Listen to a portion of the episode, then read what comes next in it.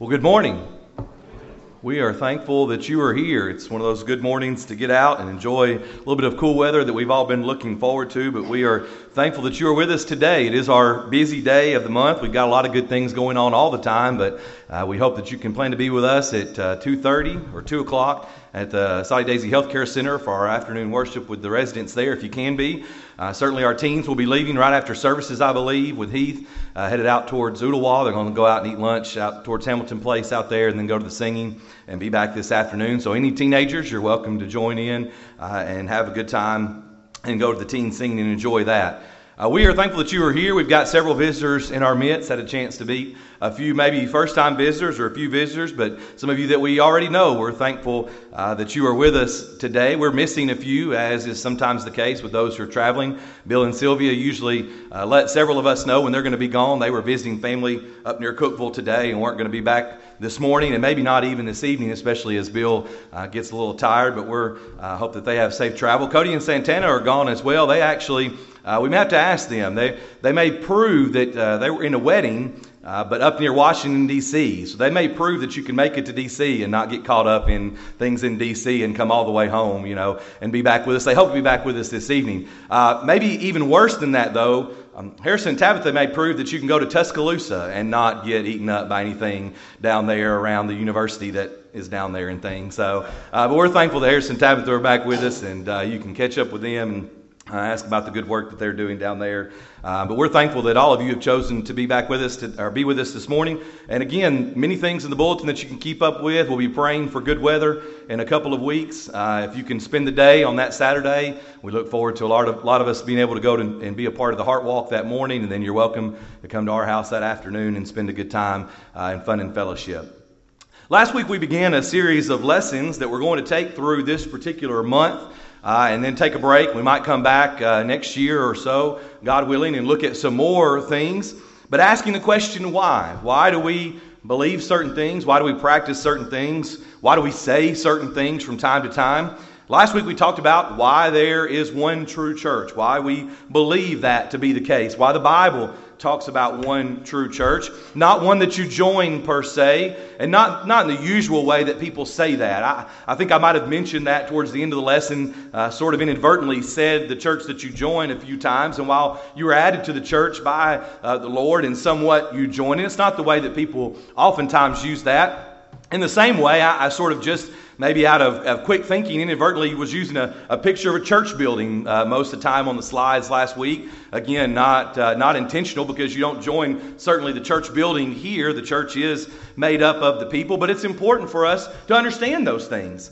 Especially when it comes to our, our language, the things that we say, and the way that we say them. Uh, there are some things that, that people in the world use that are not exactly incorrect, uh, but the world has taken it and twisted it to mean something that's not in accordance with God's will. So it is uh, important for us to consider our language and the way that we say certain things. But it's also important for us to consider why. When we think about why, there, there is a why to everything that we do. There's a why to, to why you got up and went to work, or maybe you still do, of course, every day, or at least five days a week. Of course, that's to put food on the table and to pay the bills and to have clothes for your family, to support your family in some form or fashion. But there's a, there's a why for everything that we do. And sometimes we don't really consider that. Sometimes it's simply because my mother did it that way, and her mother before her, and her mother before her did it that way. I don't know if there's anything necessarily wrong with that, depending on what we're talking about. Sometimes our why we, we do something is because it's easier. It's simply easier to do it that way. And I'm talking again, getting our thoughts sort of thinking about uh, church related things or worship related things, but even more so, just why? Why do you make the bed that way? Why do you cook the ham that way? Why do you do any number of things? Sometimes it's because of family, sometimes because it's easier, and yes, sometimes it's because we've always done it that way. Now, again, we will give sometimes that idea a hard time, and we'll say, well, we should never do anything because we've always done it that way, but we do. In and of itself, nothing wrong with that, maybe, depending on what we're talking about. It might work for some things, but not everything. This morning, we're going to consider a very important statement or a very important question. And I hope that you will listen and study with an open mind and an open Bible. this forum, this idea of the preacher standing before the congregation, does not give us any room for discussion in this particular moment. And that's, that's okay most of the time, but it may be that through this discussion this morning, things creep up in your mind. Questions about why something is said that way, or maybe further explanation. And I hope that you will give us a chance to explain those things in further discussion. I hope that if questions come up in your mind, that you will ask, even if this 30 or so minutes right here maybe not be the best time. We hope that you will consider these things very seriously. There are several different, I don't like the word arguments per se, although that may be true. Several different arguments, again, in the way that we use that word sometimes. There may be several different points or several different defenses, or really just several different ways or means of explaining what we mean with this statement that is on the screen. And so this morning we picked about four to look at together very quickly. But there may be other ways to explain what the Bible has to say about salvation and what baptism has to do with that. In fact, this morning it might help us to clarify what are we not talking about? Because that helps from time to time to understand.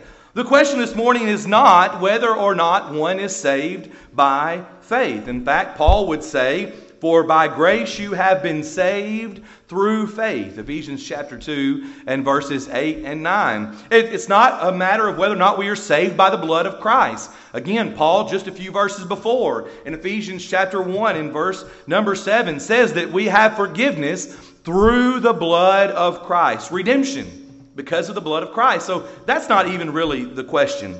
The question is not whether or not we are saved by God's grace. Again, Paul for by grace you have been saved. So, yes, we're saved by grace.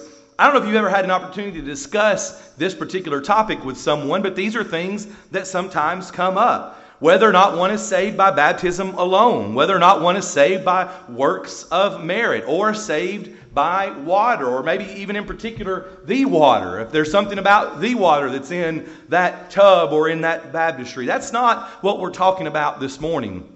If you have questions about whether or not we are saved by grace or saved by works of merit or saved by our faith, we can look at that, but that's not what we're going to get at this morning.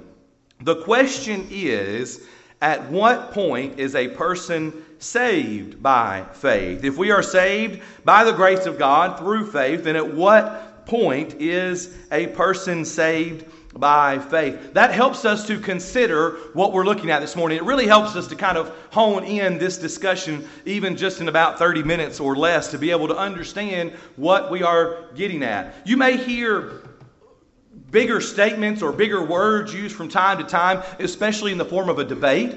We don't have those very much today. My father in law was, was able to be a part of one about two or three or four years ago in the Dunlap area. Someone was willing to have this discussion in a very civil manner, but to be able to talk and have a debate. When you do that, you have to set terms and understand things. We, we have things like water baptism or the essential nature of water baptism. We, we take this and we turn it around. But this morning, we're going to ask this question and try to understand at what point is a person saved by faith? There's our question again. Why? Why is this so important? Why would we devote time to it? Why would we implore of you to come back and ask questions if you have them? Well, let's talk about that before we get into our main points. Sometimes it helps us to break a subject down into its simplest form. We joke sometimes about the brains of women and the brains of men, and sometimes that men are so set on having things just in the very simplest form, and that, you know, we just want it as easy as we can get it. Sometimes that helps all of us. And so, to begin this morning, think very simply about these ideas, and we'll understand why it is so important. If baptism is not essential for salvation, then those who teach that it are are binding where God has not bound. If I'm standing before you and saying that baptism is essential and it is not, then, then I'm going beyond the means that I need to. I'm going beyond God's word, and not just me, but anybody whether someone in this pulpit or our eldership here or any congregation up and down this area or in the world, anyone would be a false teacher if they are going to claim that it is essential when it is actually not. But on the other side of the page there, if baptism is essential, If baptism is essential for a salvation, then any, and by any there, what we mean is any accountable human being, then any accountable human being who is not baptized will be lost. Now, again, there's red flags and sirens and warnings and lots of questions that come up solely in that statement alone. And I hope that you'll hear the discussion we'll have here in just a moment. But that's why this is so important. Not only that, but in connection, those who teach that it is not essential, who would say that baptism has nothing to do with a person being saved, are false teachers.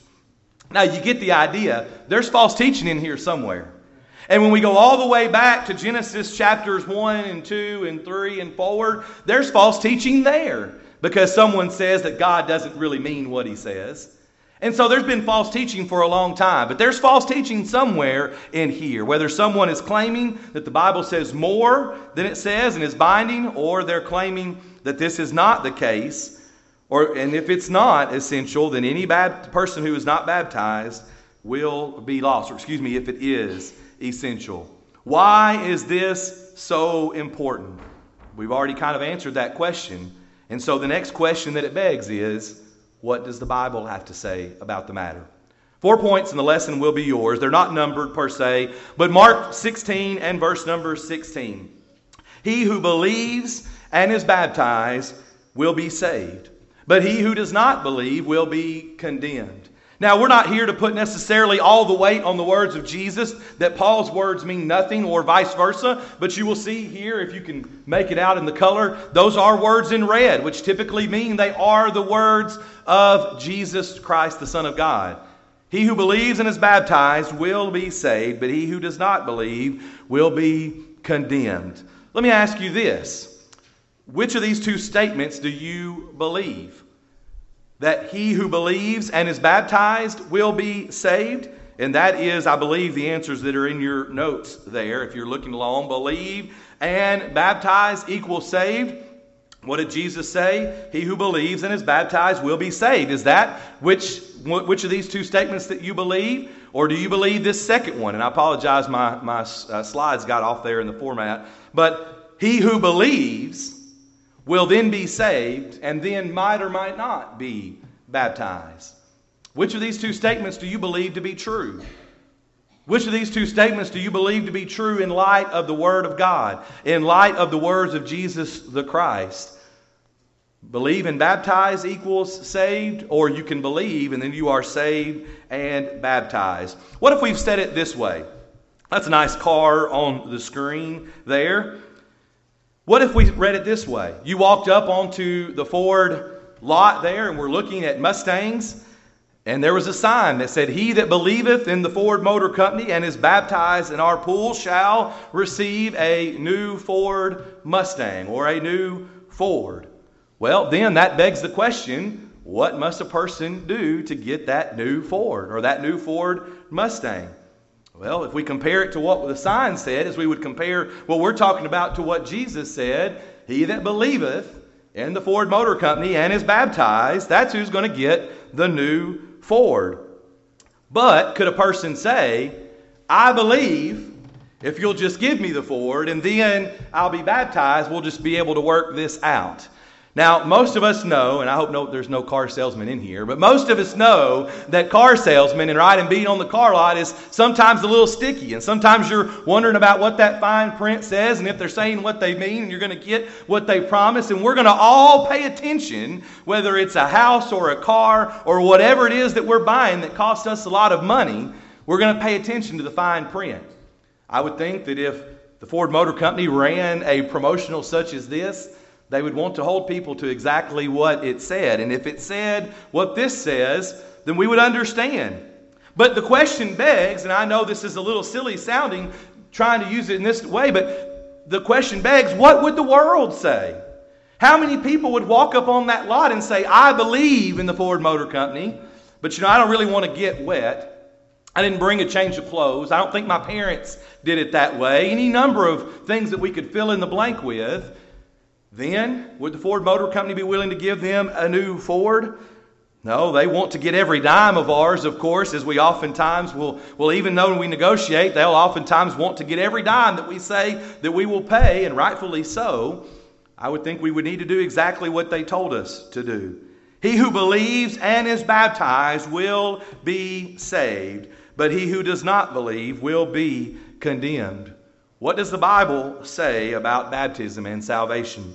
The second thing we're going to look at this morning is Acts chapter 2 and verse number 38. Then Peter said to them, Repent and let every one of you be baptized in the name of Jesus Christ for the remission of sins, and you shall receive the gift of the Holy Spirit. Now, as you're filling in your outline there, there are three words, I believe. The first one is Peter says to them, Repent. He says to them, secondly, that they needed to be baptized, and thirdly, that they would receive the remission of sins, or for the remission of sins. We're all very familiar with Acts chapter 2 here and what has taken place. Peter and the other apostles are there. They're standing before this great crowd of assembled people, and they're preaching. So there's preaching, and then sometimes we skip over it, but amongst the preaching, there is conviction, there is belief. These people are hearing the preaching and they are believing what Peter has to say. So, because of that, some preachers would say that they interrupt. Now, I asked you a moment ago to hold your questions till the end or till maybe another time, but it seems like here, Peter may not be done. He's getting ready to finish up, possibly, but they interrupt him because they're convicted, because they believe. And so, after their conviction of their sin, they say, Men and brethren, what shall we do? So there's a question there. What shall we do? And Peter gives them two requirements. They're the two on the screen here or the two in your outline. He gives them two requirements to repent and be baptized. Those who believed were told to repent and be baptized. Now, as I said, I think my, my slides got a little off here, maybe from doing it at home, but, but this is supposed to emphasize here train cars for the purpose of our illustration this morning train cars. Two things that are connected together by the word and repent and be baptized. They ask, What shall we do? Peter gives them two requirements repent and be baptized. Now, there's another important word here, and I didn't emphasize it with a color or a circle or anything, but it's under the word baptized as you're looking at the screen, and it is the word for. What does that have to do with anything? Well, it's a very small word, therefore. And in fact, the word that's used there in the Greek, you might jot out to the side, is the word eis. E I S. The same number of letters, a very small word. It's a little word, but just so you know, my entire senior level paper that I had to turn in and I had to debate the teacher in front of the class, senior level Bible course, my entire paper for part of the final grade was over that word for. So, suffice it to say, I got lots of material on this, and we don't have enough time this morning to get into it. But this is a small word that I spent a whole class period debating the teacher on what it means, and here's why. The word there is translated, that's ace, is translated for. You might see it as unto. You might see it as well as the screen says, in order to. What we would notice here is that repentance and baptism are going the same direction. You repent and you're baptized in order to. Now, part of the problem here is that some people would say, and by the way, there are even scholars, and I use that word very carefully, but scholars. I've got the books on my shelf. I looked at them this morning by a person who would say that that word means because of. Now, in our English language, here's what that means. I might say to you, and of course it wasn't the case last night, I can't sleep for the heat. What do I mean? I mean that I couldn't sleep because of the heat. It was too hot and I couldn't get any sleep. So sometimes in our English language, that word for means because of. I can't sleep because of something, or I couldn't do something because of something. That's in English, yes, but not in the Greek, and we could have put the other passages on the screen, but we don't have time to this morning. Here in this particular passage, as we're looking at it, what one of these things is for, repent, because they are connected here and they're going in the same direction, what one of these things is for, both of these things are for. They are coupled together like a train car. Repent and be baptized in order to get or obtain or receive the remission of sins for the remission of sins. But here's what the world does. They take that word, and again, even scholars, and will make it go the other direction that a person repents because of, or they are baptized because of. But you'll see here what we have is two cars that are pulling in the opposite direction. And again, there's a lot of discussion that could be had here, but that's a problem. The world would tell you that you are baptized because of the repentance of sins. And that just doesn't work. Another point in this same section of Scripture here concerning Acts chapter 2 and verse number 38. In Matthew chapter 26 and verse number 28, as Jesus is instituting the Lord's Supper, he makes this statement, and I'll give you the whole verse. He says, For this is my blood of the new covenant, which is shed for many for the remission of sins. Now, there's a Greek word or Greek phrase or Greek words that are used on the screen there underneath for the remission of sins. What's interesting, and one of the points that we can make, is that in Acts chapter 2 and verse 38, Peter says, Repent and be baptized for the remission of sins, the exact same phrase. So if it's because of, we've got a problem. And here's the problem think about what Jesus has said. His blood is shed so that we can receive the remission of sins. Did Jesus die? Did Jesus shed his blood because they had already received the remission of sins? That would seem crazy. Why would he have to go to the cross? In Matthew 26, there in verse number 28, why would he go to the cross if forgiveness of sins is already there? I'm going to shed my blood because they, you already have forgiveness of sins. Doesn't quite make much sense. I'm going to shed my blood because so that you can receive for the remission of sins. Well, that sounds like a necessary act. That sounds like something that must need to be done. The Hebrew writer would say that there must be the shedding of blood. That makes sense with other biblical teaching. So then, why do people go to Acts chapter 2 and verse number 38 and say that we are baptized because we've already had the remission of our sins? It's the same language that is used in both places.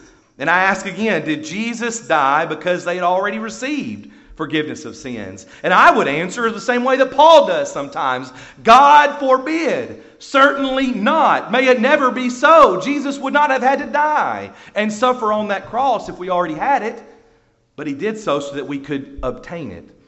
We are repent and are baptized so that we can obtain the remission of sins. And it is the same expression there in both English and Greek. Number three, 1 Peter chapter 3 and verse number 21. Peter says, The like figure whereunto even baptism doth also now save us, not the putting away of the filth of the flesh, but the answer of a good conscience toward God by the resurrection of Jesus Christ. So again, very simply, a question for you looking at 1 Peter chapter 3 and verse number 21. Which statement do you believe? That baptism doth now or also now save us, or that baptism doth not save us? Now, for the sake of time, we don't have the time to get into verse number 20, but if you happen to turn there in your Bible, 1 Peter 3:20, Peter even goes further, or before he gets to verse 21, and gives us a great picture, a beautiful example of the washing of water, or the idea of water salvation in a sense, when he talks about Noah and Noah preparing the ark and his family being in there, saved through water, them coming from the old world into the new world. And not only Peter here in verse number 21, but in other places, and including the Apostle Paul, would talk to us about the old man then being washed or saved through water and being a new man. And there's a great picture or example or illustration given here by Peter. Which statement do you believe from what Peter had to say? That baptism doth now save us or does not save us? As I said before, there are many other questions or many other questions that come up or ways that we could look at this. But sometimes we just simply have to look at what Peter and the other biblical writers wrote, and including exactly what they recorded, what the Son of God, Jesus, had to say. Before we move to our last point here, think about it this way. I've asked you all along, not only last week and this week, and we will continue to, look at what the Bible has to say.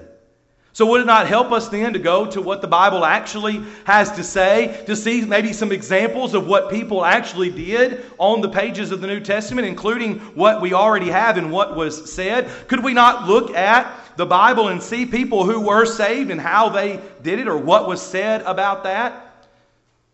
In the book of Acts, there are at least eight cases of conversion. If you were to take the book of Acts and sit down in one reading and go front to back, you might find eight. And I'm fixing to put a chart up on the screen. And I've seen a similar chart that maybe has 10 or 11 different places listed. And that's okay too. You may have seen a chart like this before. But there are at least eight cases of conversion in the book of Acts. Would it not help us to consider what those say? To think about what those people did? Now, here's a chart I think we're missing at least one. Again, I was worried about the format there, but we're missing the Corinthians down at the bottom. I'd be willing to, to show you this or to print this off, or, or you can find it many other places. If you simply Google, sometimes you can find things like this. But of the eight con- cases of conversion in the book of Acts, you will find different things. You will find some people who believe, some people who repent, and some people who confess. If you look on our screen here in just a moment, as we talk about God's simple plan of salvation, you won't find many of these verses used. Because we oftentimes refer to what the words of Jesus are, where Jesus said that a person needs to believe or confess or repent. But when we look in the book of Acts, we see these people doing these things. What's interesting as we think about these cases of conversion is the right hand column. When we look through the book of Acts, when we see people who are converted, who are saved, again, to use the phrase that many people often use, you'll see almost every single time, every single time, baptism being mentioned. Nowhere in the Bible do you find baptism after someone has been saved. Let me say it again. Nowhere in the Bible, never in the Bible, do you see someone being saved after baptism. Or excuse me, before baptism. I said it backwards there. They are baptized, then they are saved. There's a connection there. That's a whole nother lesson for a whole nother time. But baptism is absolutely essential because we see it time and time again on the pages of the book of Acts. We see it in the words that we read on the pages of the New Testament. We see it in the words of Christ. He who believes and is baptized shall be saved. Nowhere, never, ever do we read many of the false teachings that go on in the world today. The question again is at what point is a person saved by faith? It really is that simple. Now, as I stand before you this morning and I ask for you to consider these things, and I really do, I will try to conclude here the same way we did last week. There are plenty, there's plenty of more discussion that can be had, especially discussion, asking of questions, talking about these things. I would gladly sit down with you. Our elders would gladly sit down with you. Many people in this congregation would gladly sit down with you if you scratch your head and say, Well, what about, but what about, what about my family? What about my friends? What about other people in the world that I go to school with, that I work with? What about people who did this? What about this particular verse? We want to ask, we want to discuss, because if I'm wrong, and I have been wrong before and will be wrong again, maybe on something in the Bible, maybe not on something in the Bible, I would gladly admit it, especially if we can sit down and study and look together. It really is this important. It really is this simple. As we said last week, please, please give us a chance to discuss to discuss these things because these discussions can open more questions, especially tough questions. But through all that, it doesn't take away the verses that we've looked at this morning. It doesn't take away the examples in the words of the Bible. And so God's simple plan of salvation is still true. It is still there, just as we used this slide last Sunday morning and as we have done over the course of many months together now. It includes hearing the Word of God, as you have been able to do already this morning, believing that Word, believing that Jesus Christ is the Son of God, being willing to repent of your sins. That is, change your mind, but not only change your mind, but allow that to change your life. The way that you're doing things, repenting of sin, choosing a life of holiness, confessing that Jesus is Lord before this great audience, even assembled here this day, and being baptized for or in order to obtain the remission of sins so that you can be added to the church. Yes, you do join the church in a sense, but it's not that anyone here votes. It's not that anything like that takes place, but that the Lord will add you to His church and you can begin to live faithfully. It's an important consideration. It's why we talk about this and why we sing this song at the end of every lesson. Because it may be, although that the Lord's invitation is open 24 7, the, first people I baptized in this church building was at 9 o'clock at night. Any time that you want to do it, we would gladly discuss it with you and go through with that. But it's why we take the time at the end of every service to encourage someone that may be thinking about those things, how important it is.